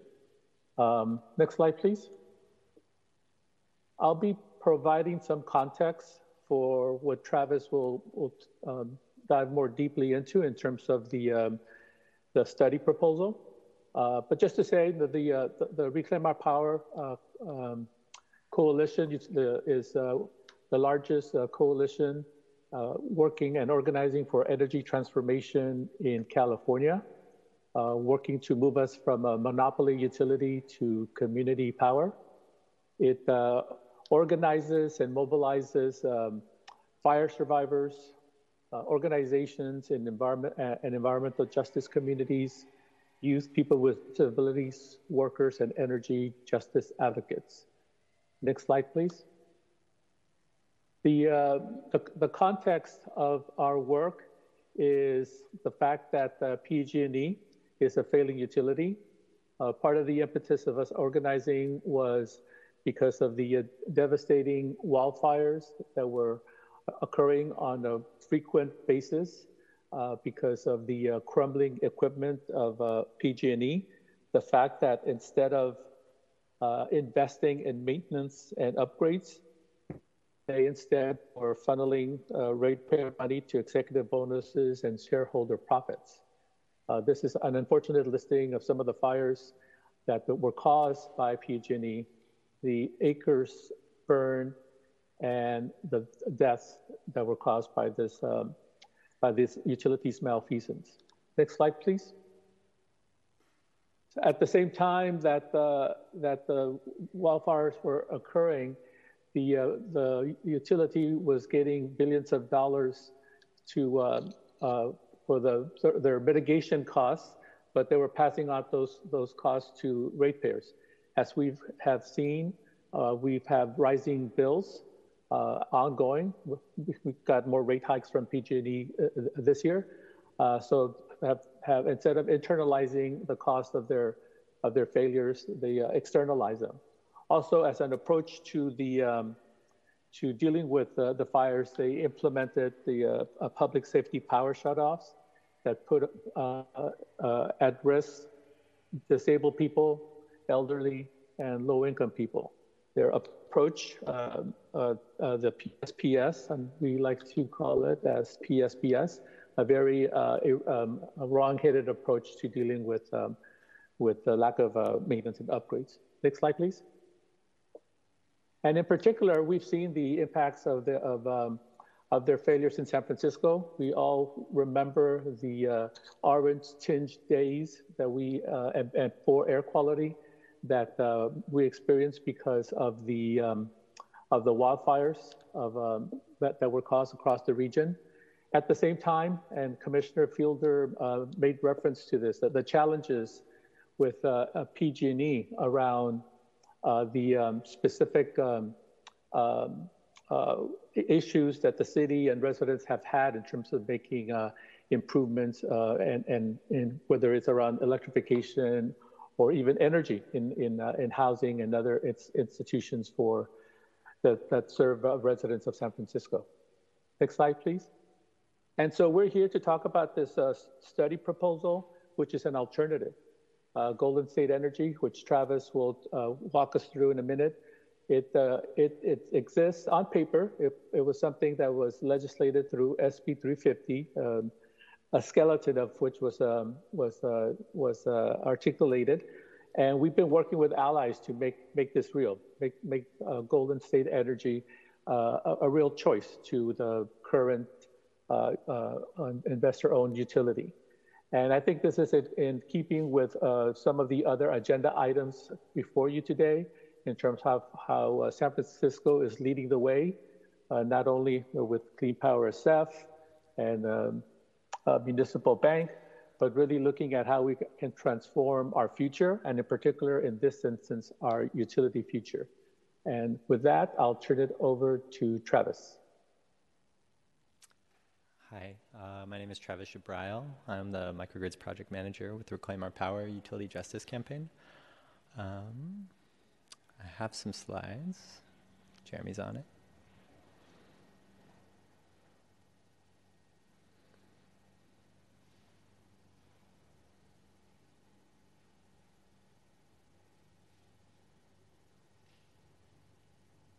Great. So next slide. Thanks. Okay, so as Antonio mentioned, uh, SB 350 created the Golden State Energy Act in 2020. Um, it exists uh, essentially as a backstop if PG&E should fail. Uh, it included a six-step process that that you know defined how the CPUC would move PG&E through these accelerating uh, stages of what they would consider failure. And if it were to reach um, the sixth step, then eventually they would lose their business license and uh, would be replaced by Golden State Energy. Uh, the problem with that is they, they were put into that six step process, um, and then the Dixie Fire happened. Um, it burned almost a million acres in California, and instead of that process accelerating like it, it was supposed to, they were moved out of, out of the six step process. So there's a way in which it's clear that the, that, you know, the CPUC and the state aren't actively trying to hold um, PG&E accountable. Uh, our campaign has been working on that, and uh, we've we've met with a lot of crickets. Um, and it's also uh, you know clear through the the skeletal nature of what Golden State Energy is that they, they never took the time to define it. You know, it was never clearly laid out. And so we uh, feel as though we, the people of California, need to take it into our own hands to define what is this utility and, and why is it different from PG&E? How is it different and how does it uh, meet the needs um, of, of, the people? So a few things to know about it. It's a not-for-profit public benefit corporation. Um, it would be a receiver for PG&E's assets. So basically, all that is PG&E would be transfer, transferred over to Golden State Energy. Um, and that's about it. That's all we know. So, so this study is to, to answer some of the questions of, of what it could be um, and, and how, how it would uh, solve our problems. Next slide, please. Um, so an important uh, idea is Golden State Energy is a provider of last resort. So that means uh, that well, one of the ways we have been looking at it is that those like San Francisco and San Jose who want to municipalize, they can, right? Um, written into this, uh, you know, uh, written into a, a, fleshed out utility is a, a simple, easy process by which um, various jurisdictions could form their own utilities if they wanted to. But the, the folks we're really focused on are those who don't have the capacity. Um, so we want to make sure that they're still guaranteed safe, reliable, and affordable energy. Um, one of the big issues that we see with the balkanization of, of a big utility such as PG&E is that there could be huge disparities in rates um, for the people in the various districts based off of you know what the, what infrastructure they're they're they're dealing with. Um, and so we, we, we want a solution that involves a, a socialization of the costs across the whole system, um, but that still enables local control and local power for those who, who want it. Next slide, please. Um, publicly accountable financing. You know, PG&E is a is an investor-owned for-profit corporation. You know, the what Golden State Energy could be um, is, uh, is, is, is transparent in a way that, that, that uh, the incumbent is not. Um, as a not-for-profit, we gain, first off gain access to lower interest rates, which would, would translate to, to lower um, to rates for the ratepayers. Um, but the iBank, as was just mentioned by, by Jeremy, is actually currently legislated to offer special bond and loan rates to Golden State Energy as, a, as serving in the public interest. And so, so right there, there's a, um, a, a, vehicle for, for lowering rates. Um, and it's also an interesting uh, idea that uh, there would be more democratic avenues for raising money for the infrastructure. So that could be through municipal bonds, um, that could be through ballot initiatives. Um, it's, it's, a, it's, a, it's a way that the people of the state would, would relate to their utility in a different way. So next slide, please.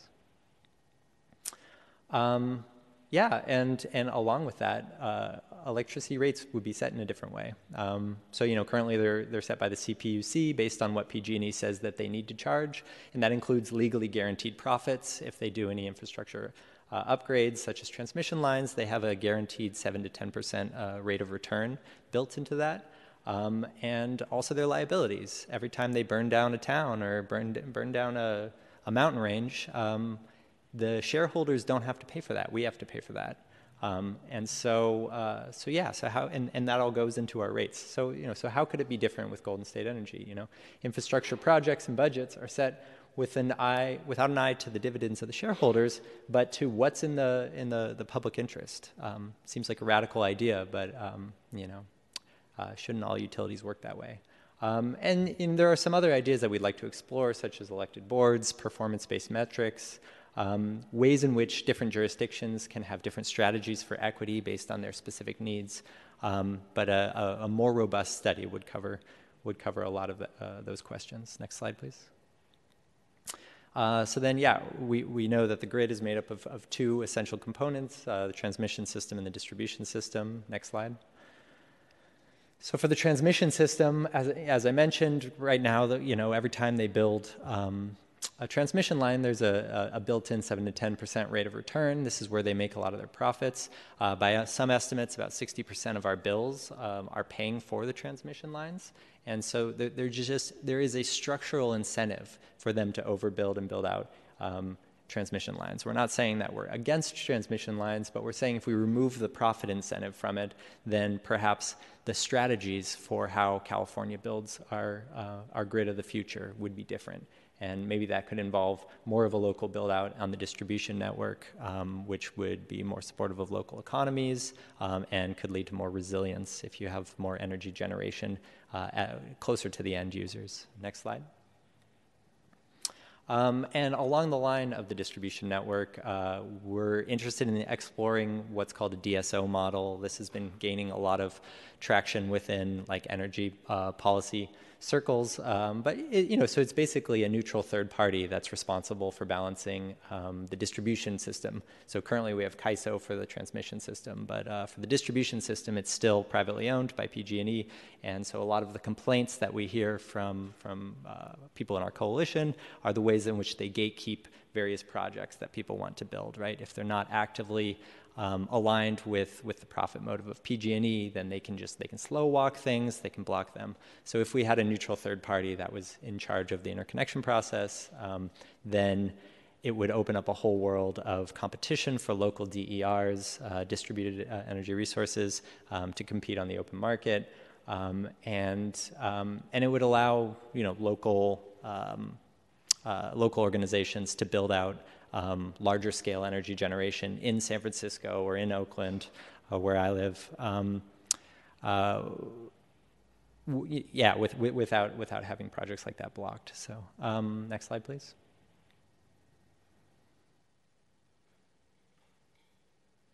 Yeah, and finally, uh, within within our framework, uh, you know, the guiding principle of of how we would like to see this new utility uh, be created uh, follows the lines of a just transition. Um, next slide.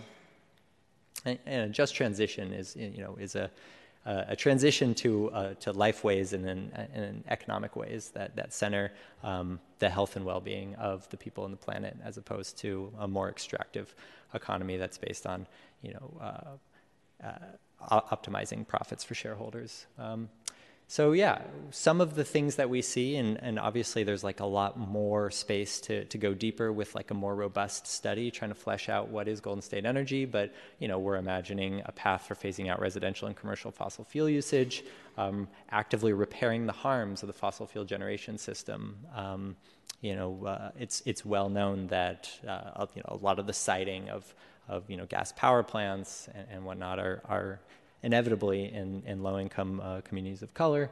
And so we would like to see the, uh, the new utility of the future actively repairing uh, the harms that have uh, been caused in the past. Uh, ensuring equitable access to clean, renewable energy. Uh, you know, questions around workers' jobs and pension guarantees and whatnot. You know, the, the, needs of labor, the needs of the people who've been running these systems for, for years. Um, and yeah, also the, the reality that rural and urban people have and communities have, have different needs, right? And so, um, so to be able to center the specific needs of, of different communities. Next slide, please.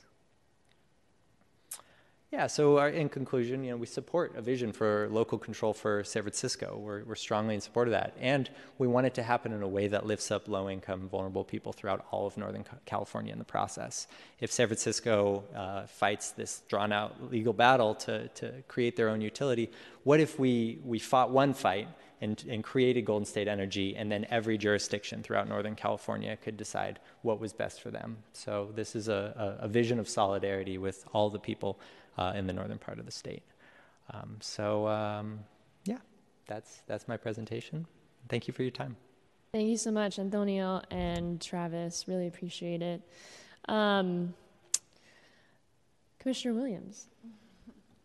This is funny. I told Commissioner Fielder that I wouldn't ask too many questions today, and I think I'm talking the most. Um, thank you so much for this work. I really appreciate it um, and everything that you do. I think the reason I'm asking so many questions is just because I'm so excited about Green Bank and energy. Um, and part of your presentation, it featured that photo of one of the worst days I can ever remember in San Francisco, where it was just dark the entire time and the sky and the air was bright red and we were all suffocating. Um, nightmarish comes to mind, uh, and I also uh, attribute that to CPUC and PG&E, uh, which was so gloriously illustrated in the California Auditor's Report. So if you want to, if you feel like not sleeping for the rest of your life, you should read that report because it is terrifying. Um, and uh, Newsom safely declaring it a PG&E a safe company, and then also collecting $200,000 is, you know, quite the coincidence. But I wonder, are there other models? You might have spoke to this already, but I was just reading more about it um, in other ways. But are there other models in the country, or are we about to be the first again? Uh, same bill, I mean.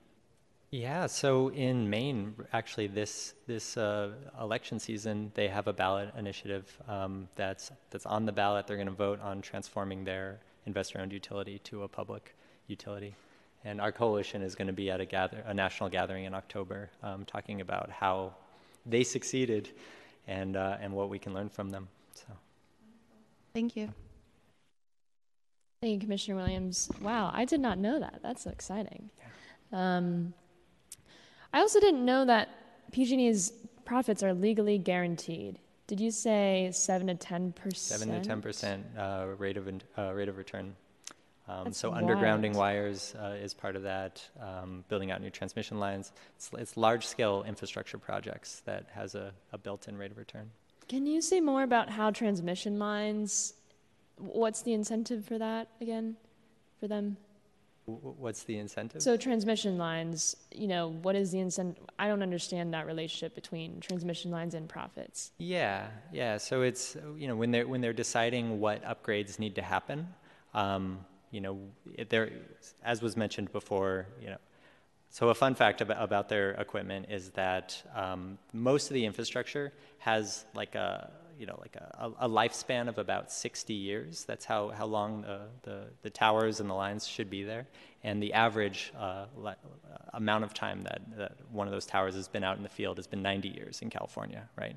And so a lot of, a lot of these failures that we're seeing is because the equipment is just well past its usable lifespan right? And um, for decades, they had the ability to do maintenance on that, but they decided to, to put it towards uh, dividends for shareholders. With transmission lines, when it, so when it become, comes to questions of how do they want to do maintenance and repair, it's much more profitable for them to build new lines, for them to, um, you know, to, to, to create uh, new large-scale infrastructure projects than it is to simply take care of the stuff that's already there.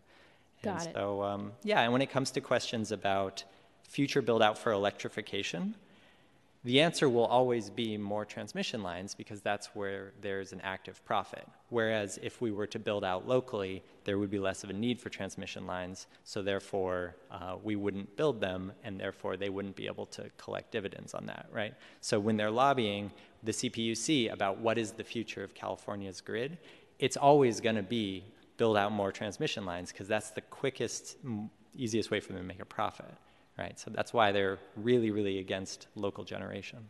Understood. Thank you.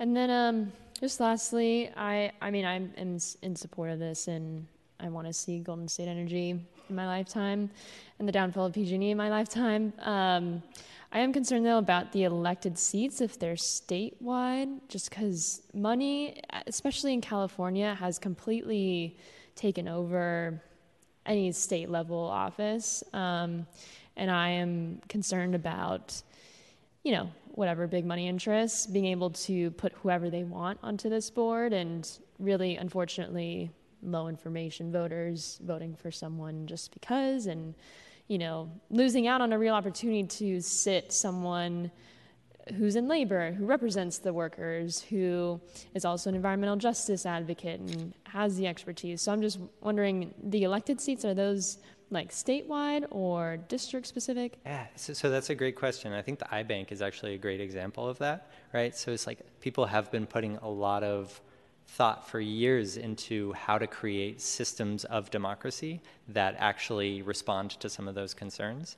And so I think, you know, because what we're proposing here is, is, a study to like to really flesh out how these things could work, I think that that's one source of, of information to just really learn from the research and the, and the work that others have done. So, so our, our report doesn't, doesn't have like a specific declaration of how we want to see that. It's more the questions of where can we go to learn the you know the best models for that and that need to be implemented. Got it. Thank you so much. Yeah. All right. Um, now we can open up for public comment. All right, members of the public who wish to provide public comment on this item number five, the draft study proposal for the Golden State Energy Act, you can line up to speak now on your right.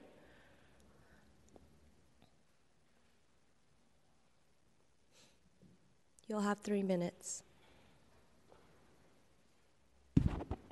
Thank you. Good morning. My name is Emily Ross. I'm a community organizer and actually a Richmond resident, but hearing about like the red day reminded me of like I had those skies too and how your decisions actually influence a, a broader range and that by virtue of living in the same region, we share some concerns. Um, I want to thank the LAFCO commissioners and staff for your support and leadership for the residents of San Francisco, and to reclaim our power for the work to hold PG&E accountable and pursue an entity alter- an energy alternative that's safe, affordable, and community controlled. Um, I believe that San Francisco can lead the way in sending a message to the governor's administration and as well as influencing other municipalities to do the same. And together we can hold PG&E accountable for these safety failures, outages, and rate increases that impact so many of us.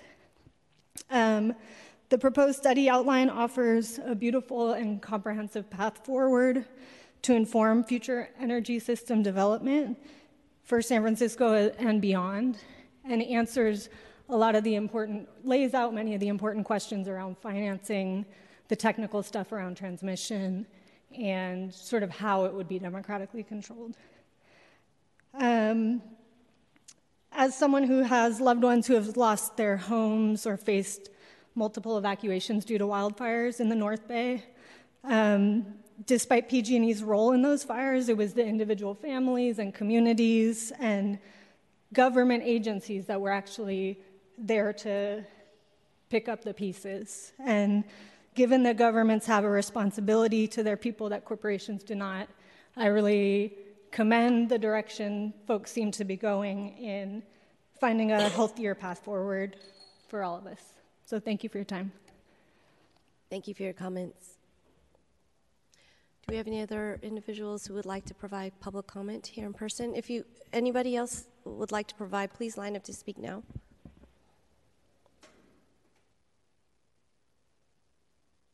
Hi, my name is Shana Nanavati. I'm also with the Reclaim Power campaign.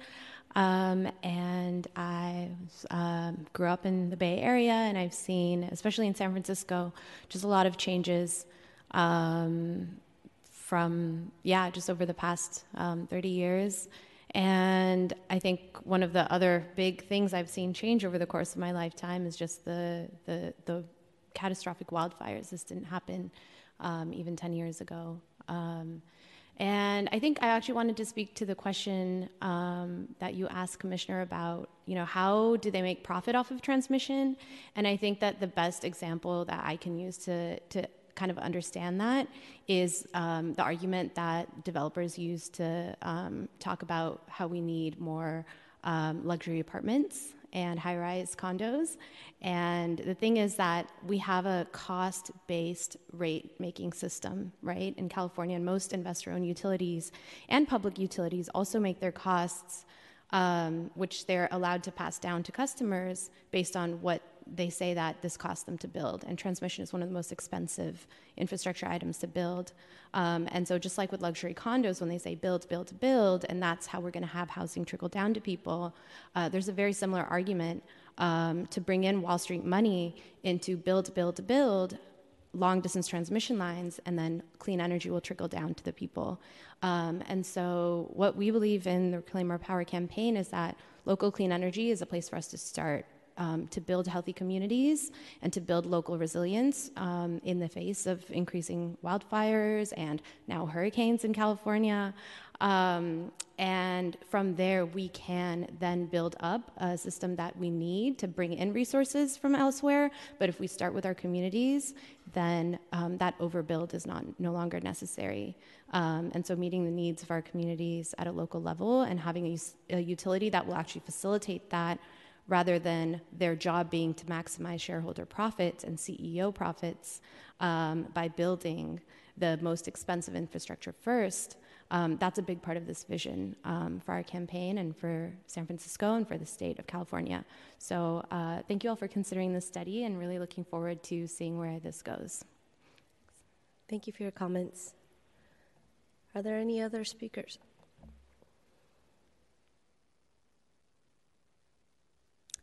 Hi there, my name's Morgan Curtis, and I'm a, also a supporter of the Reclaim Our Power campaign. And I think folks have spoken really powerfully to the potential local benefits and impacts, both for folks paying utility bills impacted by fires, all that's required to change here to make California safe, affordable, and welcoming.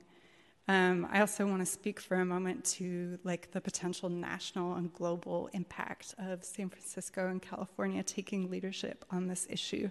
I think when we look globally, wherever we see private banks, investors running systems for the public good, we see those false incentives that fall short of providing for people, providing for a sustainable future for the planet.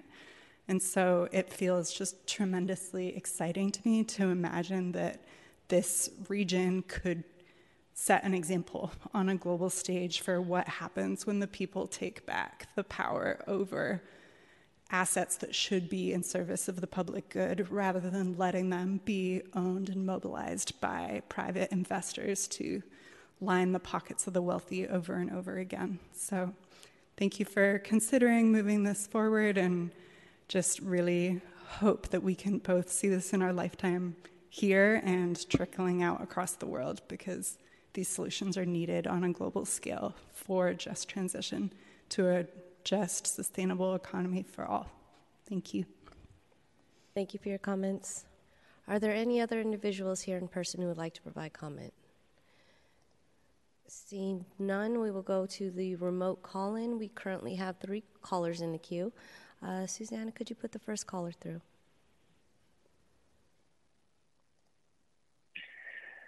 Good, good morning. Can you hear me? Yes, we can. Please proceed. Great, thank you. Hi, I'm Igor Tregub, and I am speaking in my individual capacity in support of the Reclaim Our Power campaign, a campaign that has been demanding accountability for PG&E's continued failure to protect our communities and ensuring that our governor ultimately reins in PG&E and the other investor-owned utilities. Energy is a human right, and we need electricity that is safe, resilient, affordable, and community and worker controlled.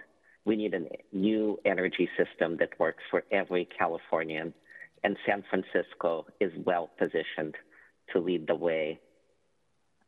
So I'm calling to encourage LAFCO to pass the resolution before you, outlining the future utility that we can envision together. We need to hold PG&E accountable for continuing to cause fires. I was just in Paradise two years ago, shortly after PG&E also killed the ability of working class and middle class folks to be able to save money on their utility rates to rooftop solar. And even years after the Paradise fire, the the images were haunting to me.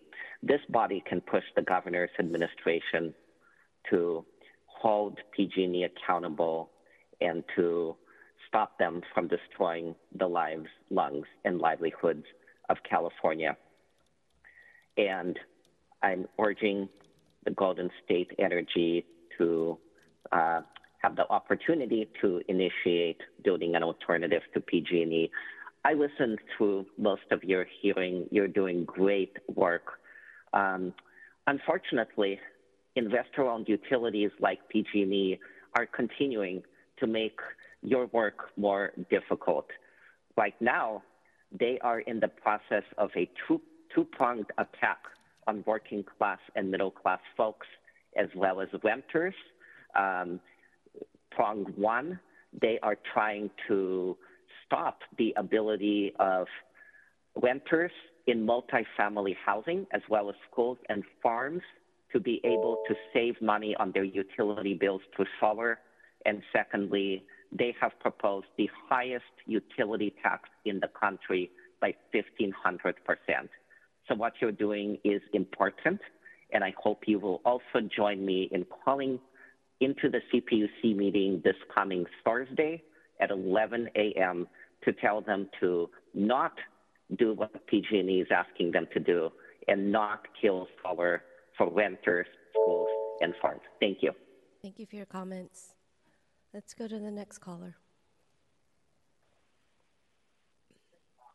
Good morning. My name is Ligia Montano. I'm the organizing director at Senior and Disability Action. I'm supporting the Reclaim Our Power campaign, demanding accountability for PG&E. Our seniors and people with disabilities have suffered greatly from the irresponsibility of PG&E that has caused fire, killed people, and raised our rates. Some of our members have shared with us that they don't even use their heating system during winter because they simply cannot afford it. We need a better system that reconfigures the service and rates according to the community needs. This governor administration needs, needs to uh, protect our communities and cancel PG&E to stop them from destroying the livelihoods of human, animals, and the forest in California. Energy is a human right, and we need electricity that is safe, resilient, affordable, and community and work control. We need a new energy system that works for every Californian, and San Francisco can be the one leading this effort. Thank you so much. Thank you for your comments. Let's go to the next caller. So most of y'all do not know how PG&E was created. When we San Franciscans went and got the land 160 miles away from San Francisco to build the Hetch Hetchy Reservoir and Dam, we brought the lines and stopped 30 miles away south instead of bringing our, the grid into San Francisco. The lines were brought into the city, and that work was done by PG&E. So we have to get some understanding of our due diligence that we didn't do in the first place. Secondly, our fight should be with CPUC, not by this coming from Oakland and trying to tell us what do. Our fight in San Francisco should be with the CPUC and with Gavin Newsom, who was the mayor of San Francisco and knows a lot about San Francisco, and we must hold his feet to the fire. Now I notice that we do have many people of color in San Francisco, advocates, and they are not embraced. But we bring people from faraway places to tell us about Paradise Fire, which, you know, I empathize with those people, but that's a different issue. We want to have our resources, and we have millions of acres of land where we can put solar by Crystal Springs, for example, and we don't think outside the box. What we waste our energy on is bad mouthing PG&E and some other characters, and that's not going to take us anywhere. Good leaders know the way, show the way, and go the way. Unfortunately, LAFCO is pathetic. Thank you very much. Thank you for your comments. All right, let's go to the next caller.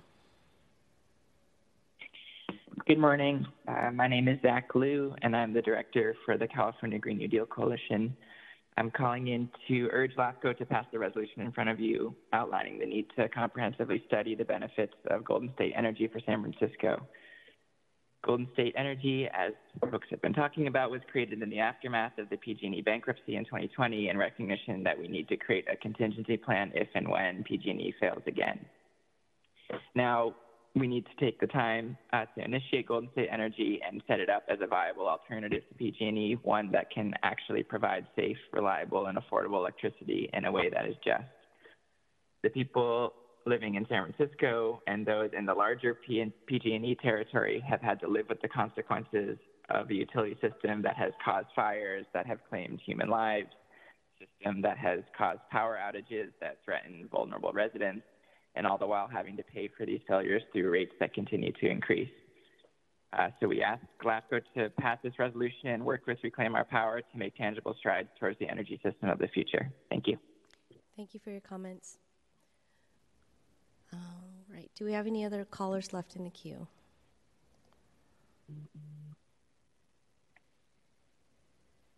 Hello, caller.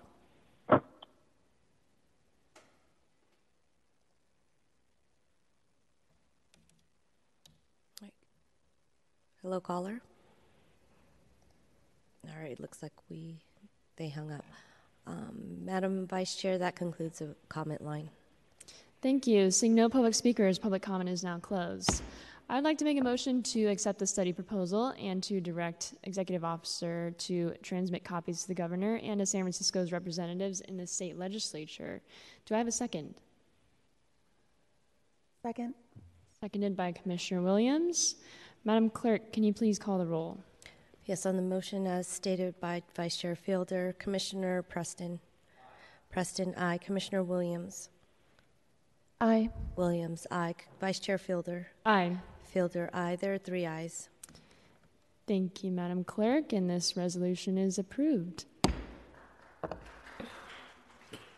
Madam Clerk, can you please call item number six? Yes, item number six is the executive officers, officers report, including an update on the Midtown Park Apartments and the forward calendar.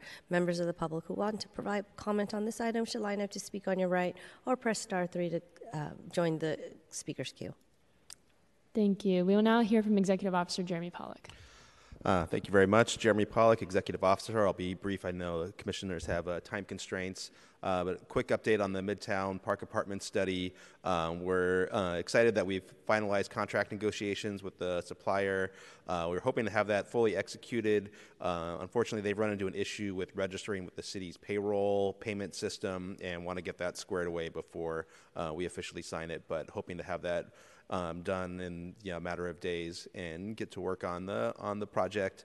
Uh, also want to acknowledge um, Commissioner Williams' uh, recruitment of uh, Mr. Henry Lear, who's been helping with researching um, at a pro bono basis uh, a lot of the history of Midtown has really put together an excellent uh, collection of resources that's going to help us jumpstart this project. Um, and so, um, just briefly on the forward calendar, our next meeting is November 17th, and hope to have um, a project launch uh, presentation from the Midtown folks on that. Uh, and also, uh, Chair Chan has indicated she wants to schedule a closed session for performance review of myself and the General Counsel, and then we'll have uh, the regular meeting schedule for the 2024. And when our next meeting after that will be January 2024. And that com- completes my report. Thank you so much. Colleagues, do you have any comments or questions? All right, seeing none. Um, and there's no action for this item. Madam Clerk, can you please call item number seven? Uh, Madam Vice Chair, would you like to call public comment? Oh, sorry. Um, opening public comment for this section. Yes, members of the public who are in the room. It doesn't look like we have anyone left in the room, so we'll go to the remote public comment line. Susanna is checking to see if we any, have any callers. And Madam Vice Chair, there are no callers. Thank you. Seeing no public commenters, public comment is now closed, and there's no action for this item. Madam Clerk, can you please call item number seven? Yes, item number seven is general public comment. Members of the public may address the San Francisco Local Agency Formation Commission on matters that are within their jurisdic- jurisdiction and not on today's agenda. Seeing no one here in person, we will go to the public comment line to see if we have any remote speakers. We'll give a pause to see if anyone joins the speakers queue. And no, Madam Vice Chair, we have no callers. Thank you. Uh, seeing no speakers or callers, public comment is now closed. And finally, Madam Clerk, can you please call item number eight? Item number eight is future agenda items. All right, colleagues, any future agenda items? Seeing none, let's open this for public comment. Member, since we do not have any members of the public here in person, we'll go to the public comment, uh, the remote line. Give a pause to see if anyone raises their hand. And no, Madam Vice Chair, we have no callers. All right, seeing no public speakers or callers, public comment is now closed, and there's no action to take on this matter. Madam Clerk, is there any other business before us today? That concludes our business for today. All right, thank you so much. This is a meeting adjourned. You're muted.